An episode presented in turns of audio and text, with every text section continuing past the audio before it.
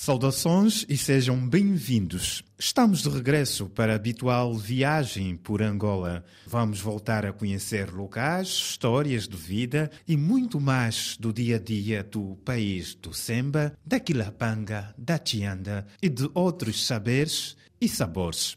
Nesta edição, vamos estar mesmo pela capital, Luanda ou melhor, pelos arredores de Luanda. Vamos nos afastar um pouco do centro e a cerca de 75 quilômetros a sul, vamos conhecer e visitar o Parque Nacional da Kisama. Fundado na década de 50, com uma área total de 9.960 km quadrados, é uma área de conservação caracterizada por uma série de paisagens distintas, onde encontramos eh, savana com árvores e até pastagens abertas. Essa grande variedade também permite que muitas espécies animais habitem no local, como a vasta fauna onde destacamos zebras, crocodilos, elefantes, hipopótamos, gnus e girafas. Vamos saber mais sobre o Parque da Kisama numa altura em que se apela ao turismo interno. O administrador Miguel Savituma será o nosso guia e começa por nos falar uh, da vantagem de chegar ao parque para quem está no centro de Luanda. É um parque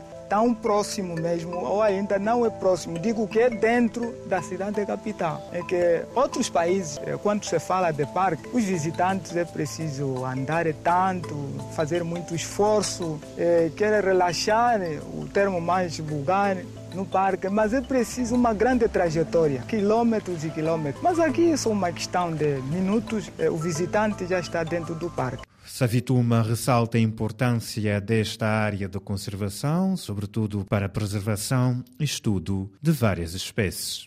Se não houver o cuidado para preservarmos isso, se isso tudo ficar extinto, então só por uma simples investigar uma, um pequeno veado um bambi, uma, é, uma jiboia, é preciso atravessar fronteiras e fronteiras, ir para a África do Sul, para a América, para estudar uma simples coisa. E também é uma área sujeita para a conservação de outros interesses estéticos arqueológicos, científicos e ainda mesmo também para a recreação do público. O Parque da Kisama foi um dos mais afetados pelo conflito civil em Angola entre os anos 80 eh, e 90. Isto teve um grande impacto na fauna do parque. A partir dos anos 90, deu-se início ao projeto de reabilitação do parque e foi então feito o projeto para a introdução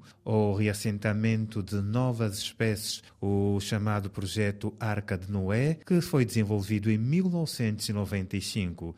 Nesta altura foram trazidos animais da África do Sul e Botsuana, como recorda Miguel Savituma. Os primeiros animais entraram em 2000 e 2001, tanto elefantes, girafas eh, e outros tantos. Hoje em dia encontram-se muito, mas muito adaptados. De quatro girafas que vieram da África do Sul, hoje já temos 20 bem confirmadas. Quer dizer, de 2001 para cá, tanto são 16 a mais. Os elefantes vieram 31, mas desses já temos um número variável em 75 elefantes. Para além de outros, sinceramente, no ponto de vista biológico, este é um habitat apropriado para os animais. Depois de ouvirmos as explicações do administrador Savituma, vamos também ouvir um pouco de quem tem a sua vida feita nestas áreas.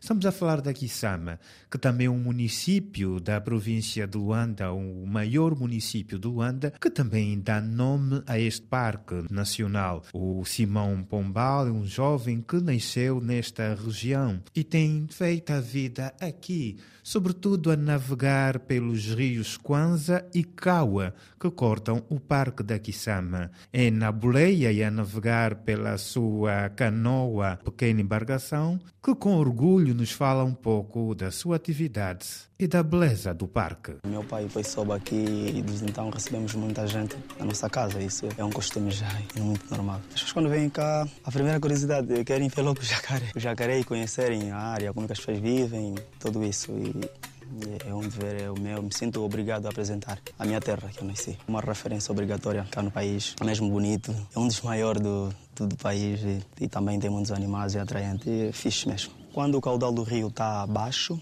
temos facilidade de, de vermos crocodilos e jacarés, que são duas espécies diferentes. Temos, temos, temos possibilidade de ver, porque há mais facilidade deles poderem apanhar peixe, umas coisas mais assim para alimentarem-se. E na fase em que chove muito, o caudal do rio sobe, que é o lugar onde tem muito pântano.